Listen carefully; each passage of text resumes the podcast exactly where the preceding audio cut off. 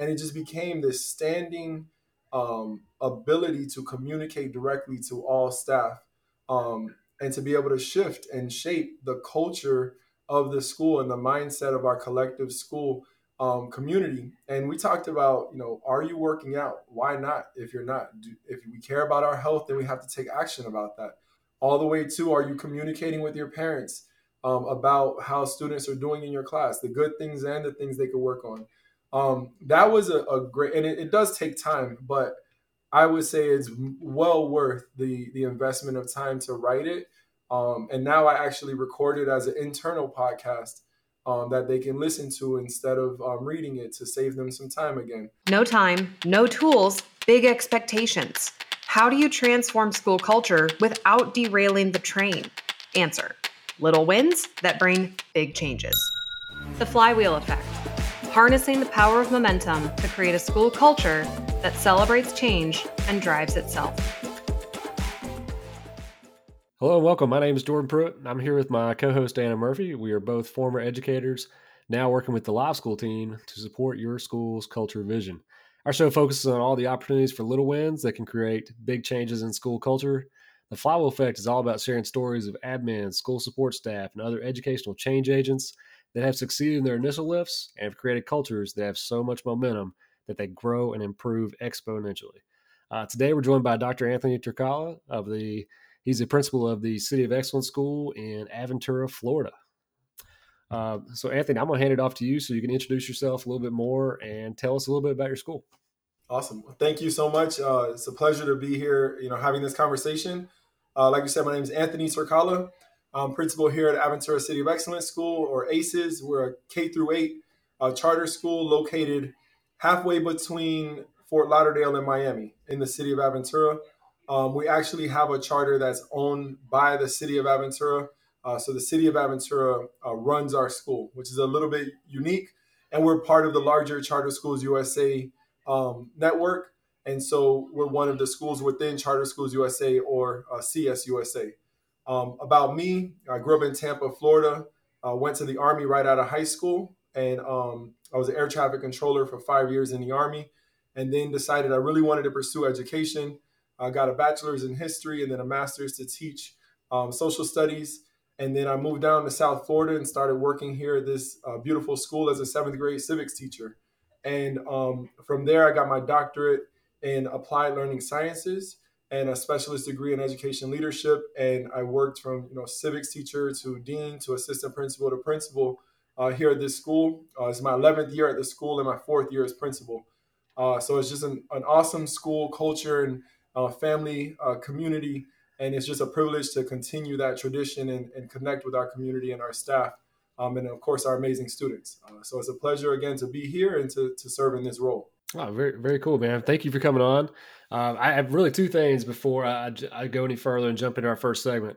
Uh, the first, it's always really cool when we talk to folks the different school systems around the country because you get very used to like like like my county or my state and kind of you know the structures there. It's different everywhere, and I don't think everybody realizes that. So it's it's really cool. You, you mentioned your setup there. Um, the other thing I do have to have to, have to note we are uh, so like we'll be on Apple and Spotify, but we also have YouTube channels. So like we got uh, we'll we'll have some video too. You have the best background of anybody we've had on yet. Thank you. I appreciate it. So we'll jump into the first part. Uh, this part is called uh, "Be a Change Maker," and we ask everyone um, generally similar questions. They always go different directions because everybody's got different backgrounds. Um, so, but this part is really for our listeners who are thinking about uh, scaling up the culture in their district, but not not just that, but themselves as well. So, like, how do they get themselves in position to make changes? Um, so, this is like career lifestyle stuff. It's a chance for you to kind of tell about yourself and and tell about your experiences. Um, but the first part, which you went into a little bit, um, you talked about your first job. Uh, it was teaching civics, and I want to know kind of like your your first experience in education. How did that shape how you lead now? Yeah. So in, in terms of my first um, I mean, if I went back to student teaching, honestly, uh, I went to the College of William and Mary in Virginia, and so I did student teaching in Hampton, Virginia, uh, at Phoebus High School, um, and I taught tenth grade uh, human geography, and it just being a career changer first. You know, I went I went into the army. I had five years of professional life. um, and knew I wanted to be a teacher and educator. But then that first step into the classroom, you just immediately realize like this is my office, and everybody has their own office, and people come through every now and then, but it's on me. And I always remember that. Um, and my goal as a leader is to make sure people realize it's not all on you. Like it really is a collaborative venture. We really need to work on this together, and, and hopefully, I can support you through uh, all the challenges that come in this this crazy field of education. Um, and now that always stuck with me really, and, and that's even as a student teacher. Um, you know, in my first classroom here, I felt the opposite. You know, I felt the support. I knew I could go connect with my colleagues down the hall. Um, you know, I always say my first job, I met new people the last day of school. Here, I was teaching seventh grade, and I knew kindergarten and first grade teachers. Um, and you just could see the difference the culture can make for an educator. And that obviously translates to the students when you feel that level of connection to where you are. And what do you think informed the culture at that school? What made it so strong? What initiatives have been in place, do you think, before you got there that cultivated that? Yes, I mean, I think it starts with the we're one of the elements here is we're a charter school. And again, as a charter school run by a city that's part of a district and operated by a management company, is you have all these different stakeholder views. But ultimately, it's on us. Like we have to figure it out. And there's just a real bootstrap mentality. It's what needs to be done and who's going to do it. It's, the conversation is never whose job is it or is it my job or what time is it because my contract hours are up. It's always what needs to be done. And that starts by example. I mean, if you see the leaders stepping in to pick up trash and run lunch duty and be out at car line um, if they're saying I'm going to do what needs to be done, the staff will say it. And um, so that was really, I think, the biggest thing is just the example you see from the leadership. That that kind of like that servant leadership deal. That that's something I think it translates no matter where you go and and what you're in. I think that's a big deal. Um, I am curious on your school. How, how long has your school been around? So this is our 19th year of operation. Yep. So 19 years. And so there was a, a first principal, an opening principal, founding principal, and then two or three years later, my predecessor, my mentor, took over, um, and then she was principal for 15 years, I believe, and then um, I had the privilege of, of being able to take over and continue her legacy uh, from there. And so, um, you know, 18 year or 19 years of operation, and then uniquely I taught here and every other administrator taught here. Like every leader in our school taught in our school. And so when we say we know what it's like to be in your shoes, we literally were in your shoes. And you, like, I'm principal over people who was my team lead when I got here. Um, and so it's just a unique community that will accept that and can have that relationship and still hold each other accountable at the same time. Because again, it, goes back to the mission. We're here for the students. Uh, so everything we do is centered around that. Yeah, I don't have so much a question, but just a, a comment that that's amazing when you have that longevity of careers, especially within a school, but in, in, in any organization. Like that is such a testament to a culture of a place that people want to stay and grow their career. Because a lot of people, I think, they they think they have to leave where they currently are to grow vertically professionally. So I, I just really a testament to the organization. I'm I'm impressed. Yeah, so that that reminds me of a saying I say a lot is is I feel like my job is to train you and prepare you to the point where you should leave, but make the culture so great that you don't want to. And so we have teachers who no doubt could be administrators if they just put in a resume, and administrators who could no doubt take a next step if they just put in their resume but they're accounting for the culture change. Um, and and again, I really think it, leaders have to have that mentality, um, and they see it, you know, through professional development and opportunities. And I'm pushing like, no, go try these things. But again, I I don't want to lose them, obviously. But if I do, I would feel that you know it's a great thing that they're taking that next step. Um, but what ultimately happens is nobody wants to leave. I think that's that's how you got to be. Um, I think there was probably a, like a, a, day in time where everybody didn't think that way, and the the fact that you do probably probably goes a long way with your your folks. I, I guarantee your your staff loves that about about you, and that's probably what exactly right. Right, they're going to stay because you're building them up, so they could leave if they want to, uh, which is a big deal. Um, the second question in this section uh, really has to do with your experience at where you are now Aventura, and also like your experience student teaching. You can even bring uh, some military pieces into this if you'd like. Um, but from your perspective in your travels, I always like to I always like to ask folks this question because everybody's seen different things. What stands out as strong indicators of good school culture to you? I mean, immediately, just when you're walking by everyone, their facial expressions, their body language, did everyone say hi to each other um, authentically? Um, I, I, think that's always a very immediate, clear. Uh, it starts to give you that feeling, right? You say you can kind of sense it. You feel that when you're walking down the hall. Um, if I'm walking down the hall with a school leader, you know, students aren't saying hi and they're not saying hi to students. I just get the feel of a disconnect, and the same with with staff. Um, and so I think that's number one, and it, and it starts foundationally. And it's weird because we're here for kids and teaching kids, but so much about what we do has nothing to do with the teaching. It's the relationships, and and so when you see and feel those relationships, um, you know clearly there's some level of culture. It doesn't mean they're going to be successful. You have to get deeper into how do they have accountability, how do they use data to inform instruction, um, curriculum choices, and things that all really matters to determine if a successful school. But for the culture, you can see and feel relationships very easy. And I think about, I mean, those relationships you talk about, what you can see and feel. I know um, you all use Live School. How has that been built then into, or as you're working to build it, those behavior expectations for students? How do you use those to cement that school culture? Yeah. And so so that's a great example of how our school culture operates. We started using live school because one of our third grade teachers had experience with it and wanted to try it out. And that's just what we're if you want to try it, let's try it. You already have the passion behind it. So our whole third grade team used it as a positive behavior uh, system and partly because of what we all know is happening in schools you know the behaviors have escalated uh, to a level we've never seen before and so we allow them the autonomy to create their token economy to create the communication aspects and to create commonality among the third grade team only and from the success our school counselors saw and i saw and our administrators saw we thought you know how can we expand this and so this year we're rolling it out school wide as as um, a first step towards being a true PBIS school, knowing that's going to be a journey that takes several years.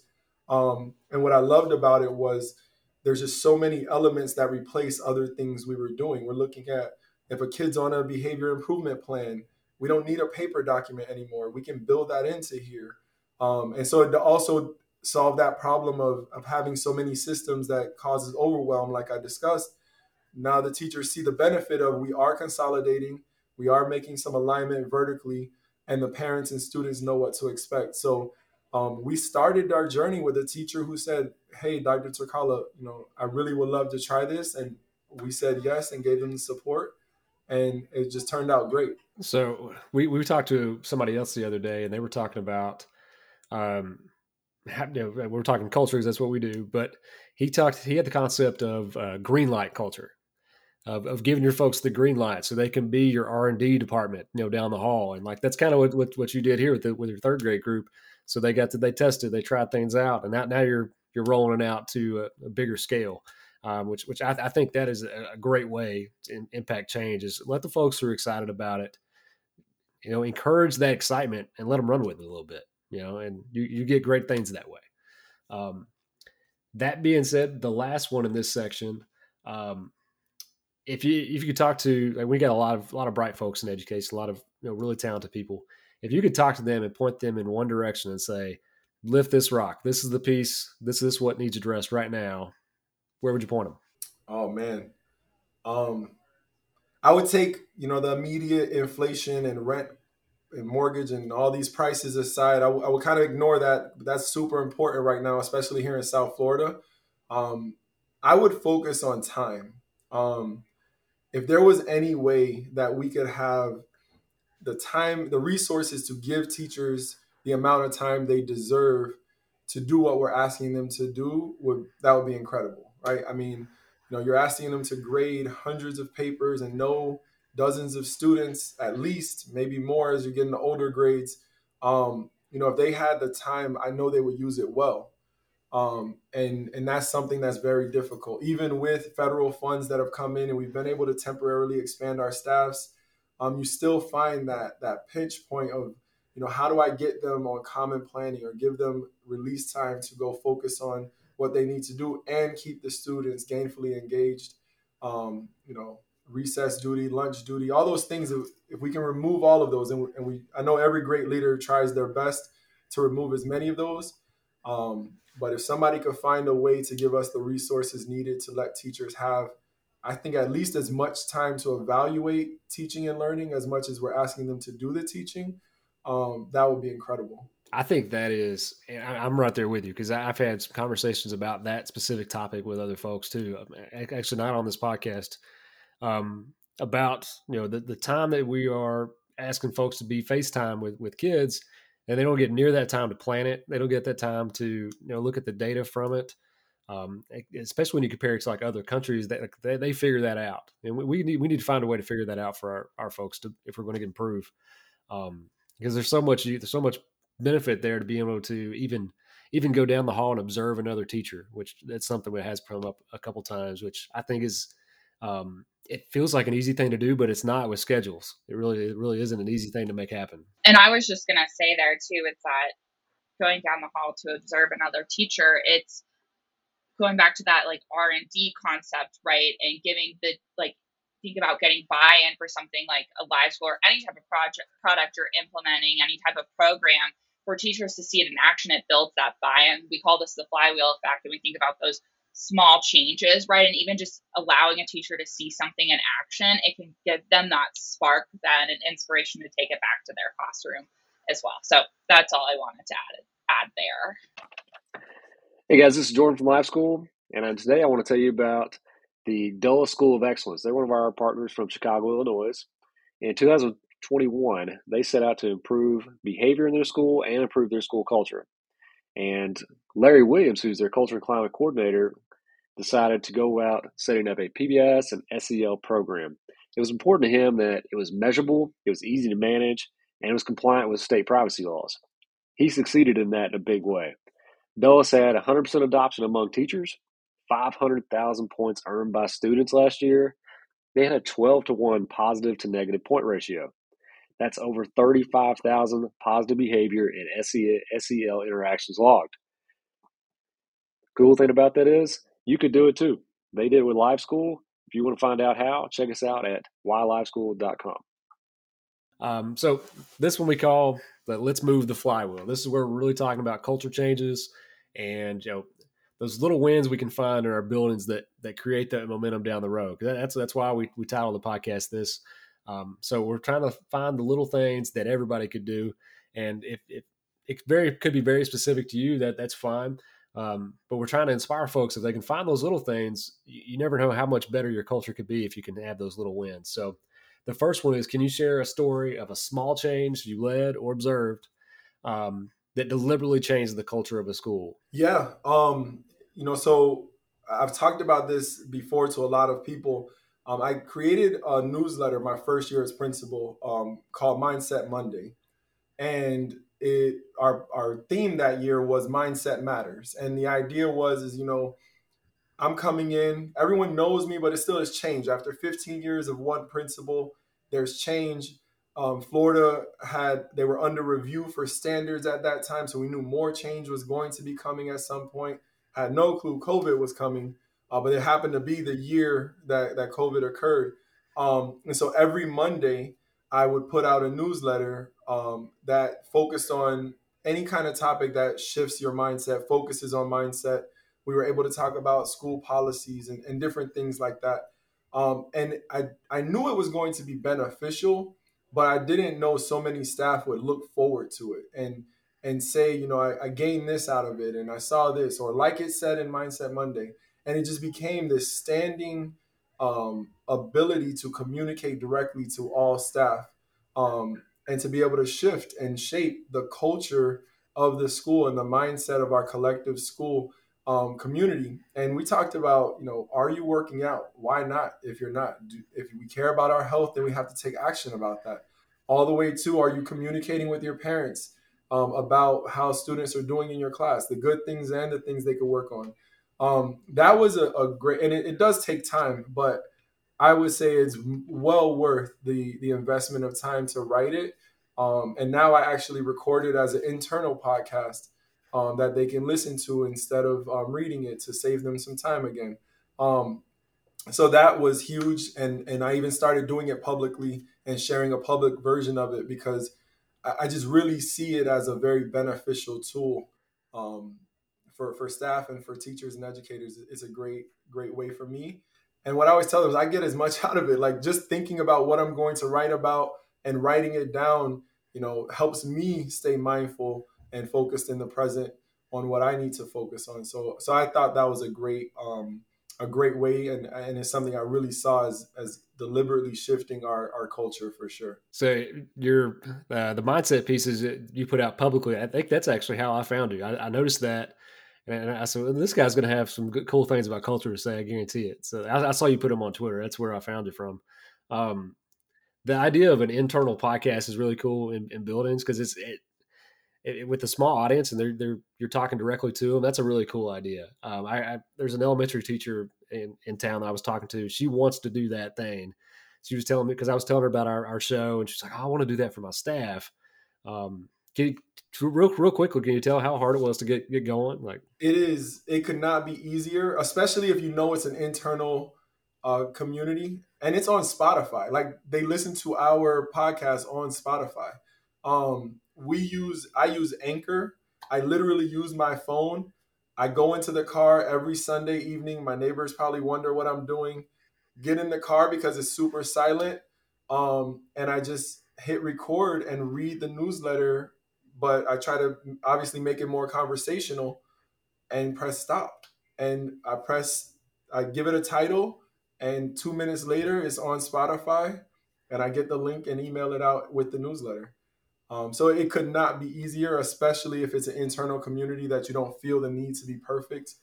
Um, it, it's it's a great way to get it out. Well, very cool. And you're, you're meeting your folks where they are. Um, like like the newsletter is a great idea. Um, like I, we did a newsletter and I had like a, a standing like blurb in it called the behavior blitz. I put out behavior tips every every week when it came out.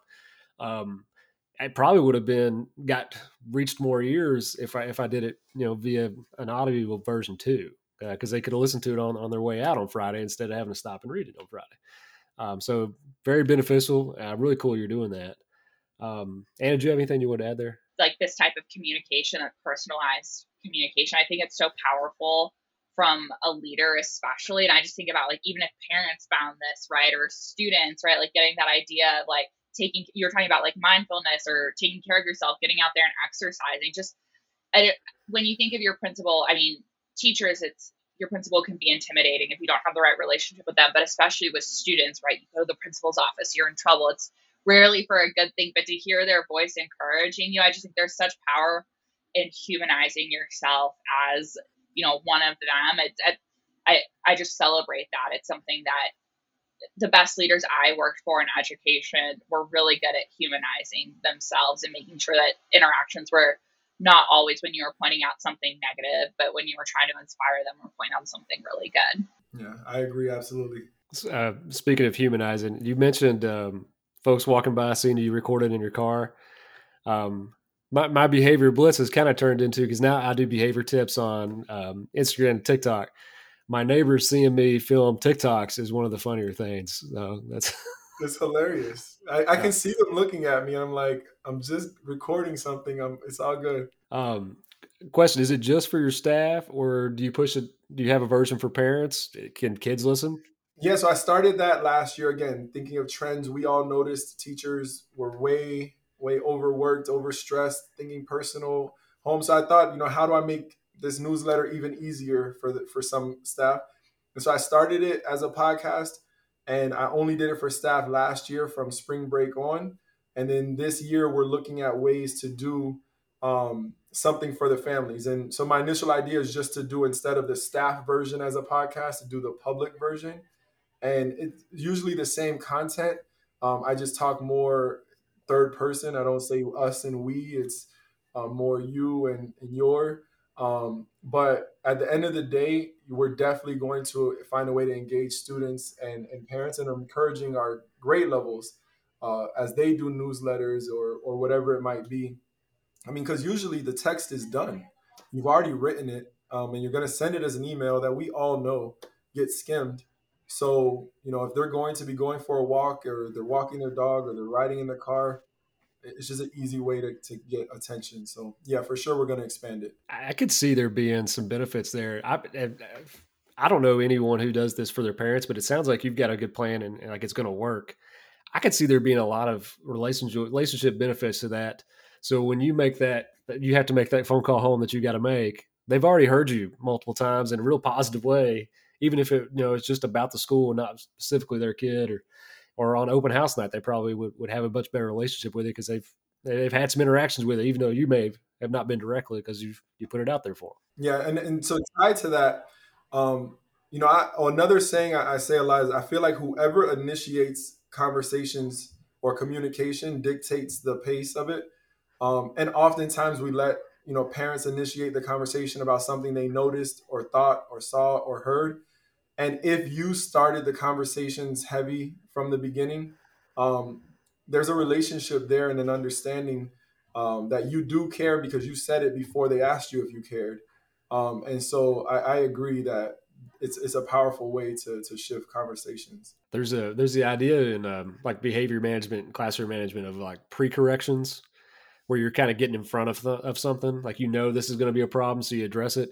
Like this is a much bigger, like kind of a PR version of that. You know, like if you see things down the road, like you can kind of pre-correct before you get there because you've you developed this audience and you developed a relationship with them. So yeah, I, I love it. I, I think it's going to be really cool, man. Or I think even you know when you're rolling out live school and there are those behaviors right like that you're trying to encourage students to have you can see what behaviors are uh, students are getting demerits for or aren't getting recon- some schools don't do demerits that's great too but you can see which ones aren't getting rewarded if students aren't exhibiting that. And I just think through like to put that out on a podcast is, you know, a challenge for parents to promote that, right? Or like, hey, as a community, we're really going to prioritize, you know, that coming to class prepared. Like, here are some tips on that or whatever. Like, I just think it's it's a cool way then because you can. I love data. I'm such a nerd, but you could then see the data of that maybe going up as well. And I, I just think it's it's really it, it's such a cool way to then bring that initiative out to the larger school community. Yeah, no, I agree completely.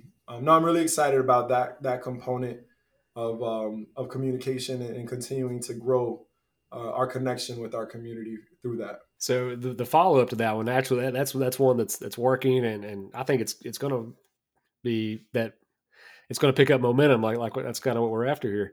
Um, can you think of a time, and this doesn't have to be something you did; it could be something you observed that a, a change failed? And the reason we, we always throw this question in there is because I feel like we, we learn a lot from mistakes. You know, I'm, I'm, I'm a former coach and like I always used to say like it needs to break in practice so you can fix it before the game. Like if it, if it never breaks in practice, it's going to break in the game. So you got to find like know, look for those things ahead of time. So you can think of something that it, it, didn't work. Um, in terms of you know school operations and, and school communication, um, you know, I, I would say I wouldn't call them failures, but we definitely pivoted and shifted. So, you know, just thinking the newsletter, I was only static with with writing, so now I, am recording it. Um, you know, I think always shifting that way is super important. Um, our behavior plan at the start of the year last year failed. I mean, we were not ready. Uh, we did not know that's how everyone was going to come back. Um, and so we really we tried to have a global we had a great global tier one system and it, and it caught most students and they were able to to correct their behaviors but we saw several groups of extreme behaviors that we really just did not handle quickly enough we didn't get in front of quickly enough whether it was communication with the student communication with the parents collaboration among the teachers um, it took us a while to really realize okay this is a, a real problem that we have to grapple with um, around just general compliance and decency and and we felt like it was just from a lack of structure. As my theory is, you know, the world is has been chaotic for a while. At that point, the kids were like, "Is school open? Is it closed? Do I stay home? Did I close contact? Do I quarantine? Can I pretend I was close contact so I can quarantine?" Like there were so many options available in life at that point that the structure just kind of lost itself, and and we're still going to keep dealing with that. But um, you know, we realized the problem at some point, and we just started, you know, figuring out how do we differentiate our discipline, right? We obviously want to focus on the positive. We obviously want to uh, have restorative justice and, and all of this, but we also have to create an environment where everyone can learn. And so we really just started getting very creative of, of individualizing the approach based on the situation, using counseling and support, um, meeting with parents, being very explicit. Like this is a major. We're not just meeting for fun. This is a major thing to for us to figure out together. Um, and so I would say definitely, if you looked at failure, it was going into something that should, we should have known was going to be so different with our same old policies. Um, and I think that created in us all summer a lot of strategic planning, uh, thinking through potential scenarios, uh, solidifying roles and responsibilities as clearly as possible, all of that to know whatever happens when the start of the year comes, we'll be ready to address it. Um, I, I, don't think you're you're alone in, in that experience. Um, I, I, that's that's it's pretty close to, to what I experienced too. I was I was in school last year, um, and I, found that you know, tier one was was was pretty close to what we what we thought we expected, but the tier two and three was a lot more intense than we expected too. And I think a lot of folks saw that, um, and it's probably for a lot of the reasons you're saying. I'm kind of curious what were I mean for now I'm opening it up to both of you, uh, both behavior leaders. What were some of those really effective tier two, tier three interventions that you've put in place then that, you know, maybe are a little outside of the box or not every school is using quite yet? Yeah, I mean, I mean, I don't think we we created anything brand new, but we really leaned into things like student contracts, um, being very explicit about the behaviors we are looking for and very explicit about the consequences for those behaviors. Um, making sure that, that we we had a lot of conversations, check-ins. Um, we used to just like we have a phone policy where it's supposed to be away, but you can bring it, um, and then you could take it back out at the end of the day. All students have devices from the school connected to our secure network, so there's really not a reason to use your, your personal device. Um, but then when a student might have lost that privilege, instead of just saying you can't bring it, we wanted them to bring it. But our assistant principal had a great idea where she they were turning it into her. And I mean, I would often be there meeting with her as they're turning it in or picking it up. And it was just amazing this checkpoint she had with them to be able to just say, So, how was the day going? Oh, I see your body language. Oh, I saw this note from this teacher. You know, great job. You know, maybe you can earn this back. It, it really, it was different. We, we used to, again, we would just say, Don't bring it. If we see it, this triggers this consequence triggers. Um, it was her idea, and, and, it really worked well. And a lot of work, obviously, on her part, uh, but but it really worked well. Another unique one is we we K eight is chaotic. It's nine grades, but it's beautiful that we could take seventh graders and put them in a third grade classroom to help as a consequence. It's not really a consequence; they love it. Like, but everybody loves it. And how do you interact around eight year olds and not have some level of empathy? and compassion and all those values we need them to have. Um, and so they interact differently. They feel connected a little bit more. Um, we use mindfulness, um, mandatory mindfulness, um, above and beyond what we did in the school day. Um, yeah, so it was just a lot of personalized approach and, and, trying to get students to really think about what they're doing. Um, but it's, it's adolescence at the same time. So we, we were always thinking like, all right, it's not just COVID. They are also teenagers going through teenage things. Um, but yeah, it was just really looking at every kid. What's the situation? What can we do? What do we know about them? And just not accepting. I think that's the key. Not accepting what was happening as if we can't do something to support. Yeah, and what what you were saying is uh, has a lot of the underlying principles of what, what I would lean on too. And that's like a lot of those kids need, they need relationships and they need, they need somebody they can relate to. Um, a lot of times you got to be real um, creative in ways they can do that intentionally and with who. Um, so like a few things I did, like um, a lot of folks use check in, check out. I think that's a good program. Um, you're finding a mentor in the building, and that they they check in with that that that person every day. That's kind of similar to what your your AP was doing uh, in a way because they had to come check in with her every day. Um, so that that is I think is good because they, they have a they have a go to. You know what I mean? Um, I like small group stuff and like they do small group you know skill stuff, um, similar behaviors with uh, somebody with somebody who's leading that group that they respect and uh, you know if you if you've got those people, you know, lean on them because because they, they can do a lot of good.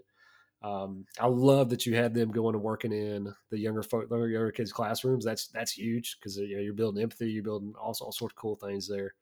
Um, and one thing I found that was something we we piloted last year was instead of because we found a lot of the behaviors were like to get out of something, get out of class, and a lot of our go to responses were take them out of class. So I started doing um, a, like a morning type deal, and it was more of a more of a counseling session. We had our safe room teacher, which uh, I don't know if you have safe or ISS. So it's it's in school detention is what it is. It's called something different everywhere. Um, but our safe room teacher, she's absolute great person, and runs a tight ship, but the kids all love her. So like I would assign if a kid was like obviously trying to get out of class, like they were trying to get trouble to be out, I would instead sign all like the morning before class started would be what we called morning with months. Her name is months. So, um, but it's all relationship stuff. You're finding ways for them to have somebody they can connect to in the building. Awesome. That was beautiful. That's like just kind of tying in what you were saying. What I noticed with both of those was just they were all very relationship focused then, right? And, reinvesting in that school culture at the end of the day. So I just thought that was really beautiful. So the third thing here in the like moving the flywheel, um, so, what advice would you give educators who can find ways to improve culture that can scale and be sustained? So, and the idea behind the scale and sustains part that's that's what makes this applicable to everybody who listens. So, you, you can think about yourself as a teacher or you, or a principal or or like you're leading a district. You know, how can you take a take a culture initiative, make it work where you are, and may and take it further, and and it lasts past past us because we see a lot of kind of starts and stops in education. A lot of it's we have a good leader in a place and they do some great things, but then they go somewhere else and those great things stop. So how do you how do you scale and sustain it? Yeah, I mean, um, when it comes to culture, in terms of creating it, it, it starts with just being authentic. Um, there's no one way you should be, um, but what you have to be is yourself, so that whenever you show up, they know what they're getting. Um, because if you're not authentic, you can't be consistent not consistent, then they're not going to want to be in a relationship with you because they don't know who you are and what they're getting.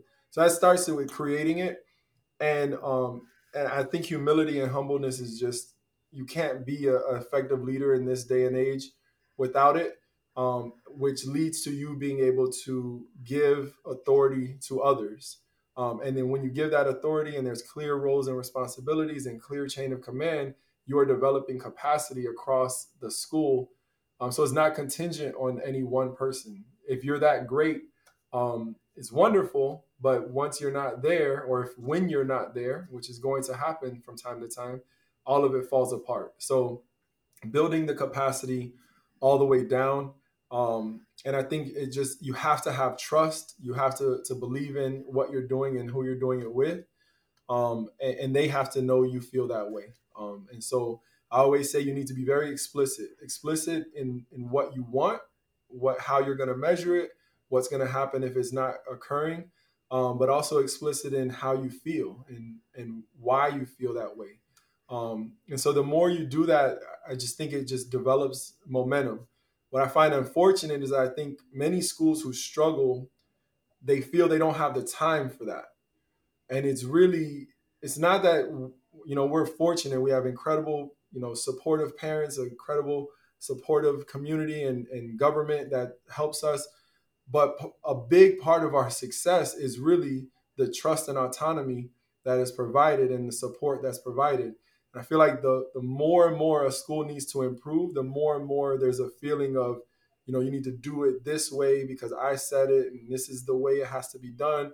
And once we get up here, then we'll release you um, but the problem is you're never going to get up there with that level of control and no two-way communication.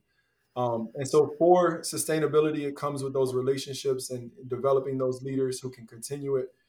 Um, they'll know why you're doing what you're doing, and they'll be able to do it um, their way. And hopefully, within their departments, they're using your vision, but they're doing it their way, not your way. Um, and so, again, it really wasn't you after all. It was really maybe you gave them some motivation and some inspiration, um, but the, the systems are built by the people, not by someone else. I, I want to tie that back to the, an answer you had earlier in our in our first segment uh, when you talked about investing in, in, folks so much that they can leave, but the culture being so good they don't.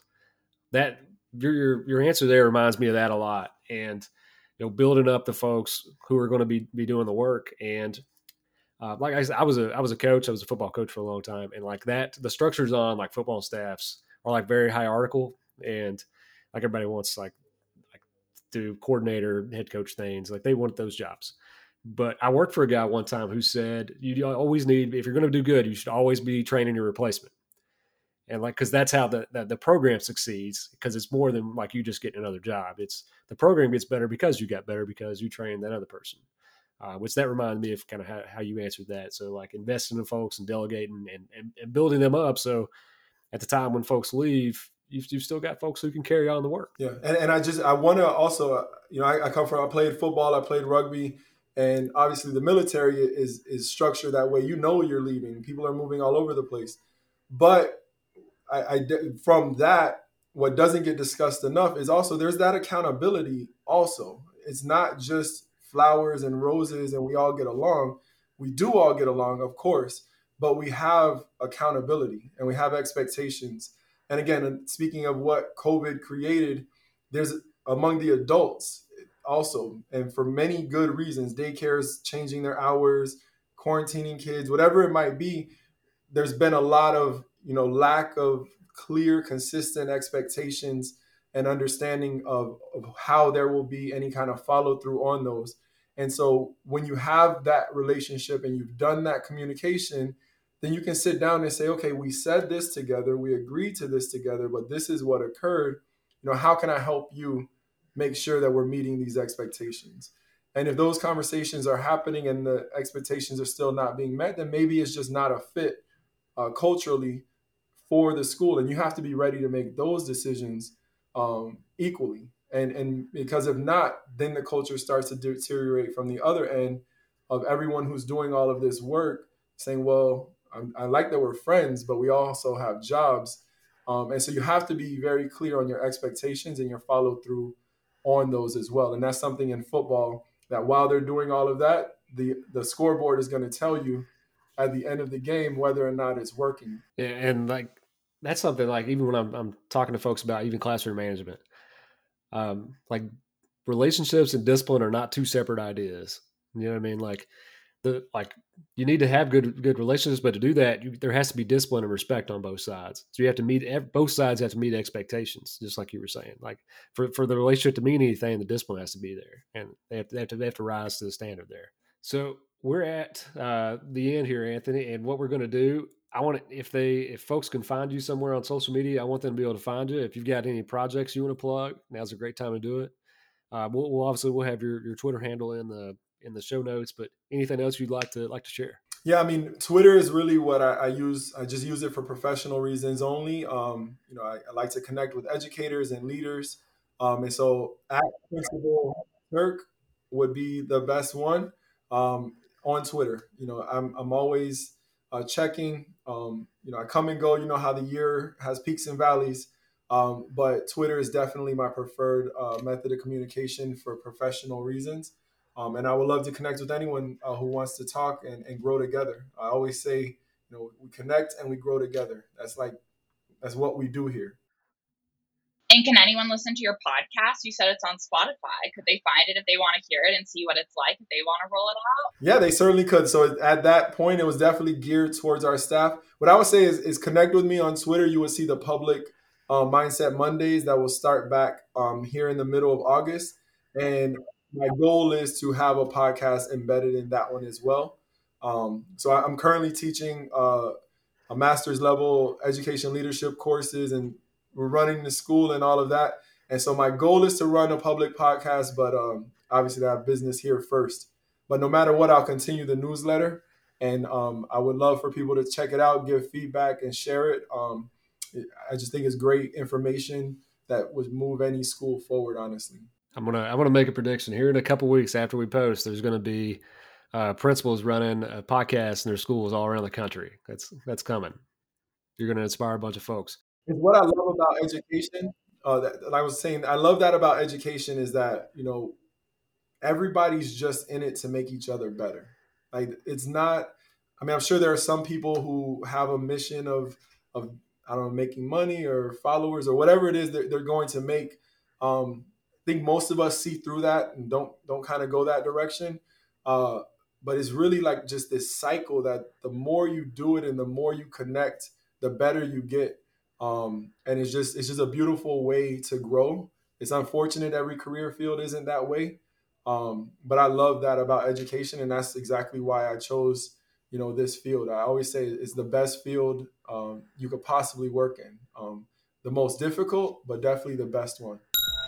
The flywheel effect, harnessing the power of momentum to create a school culture that celebrates change and drives itself.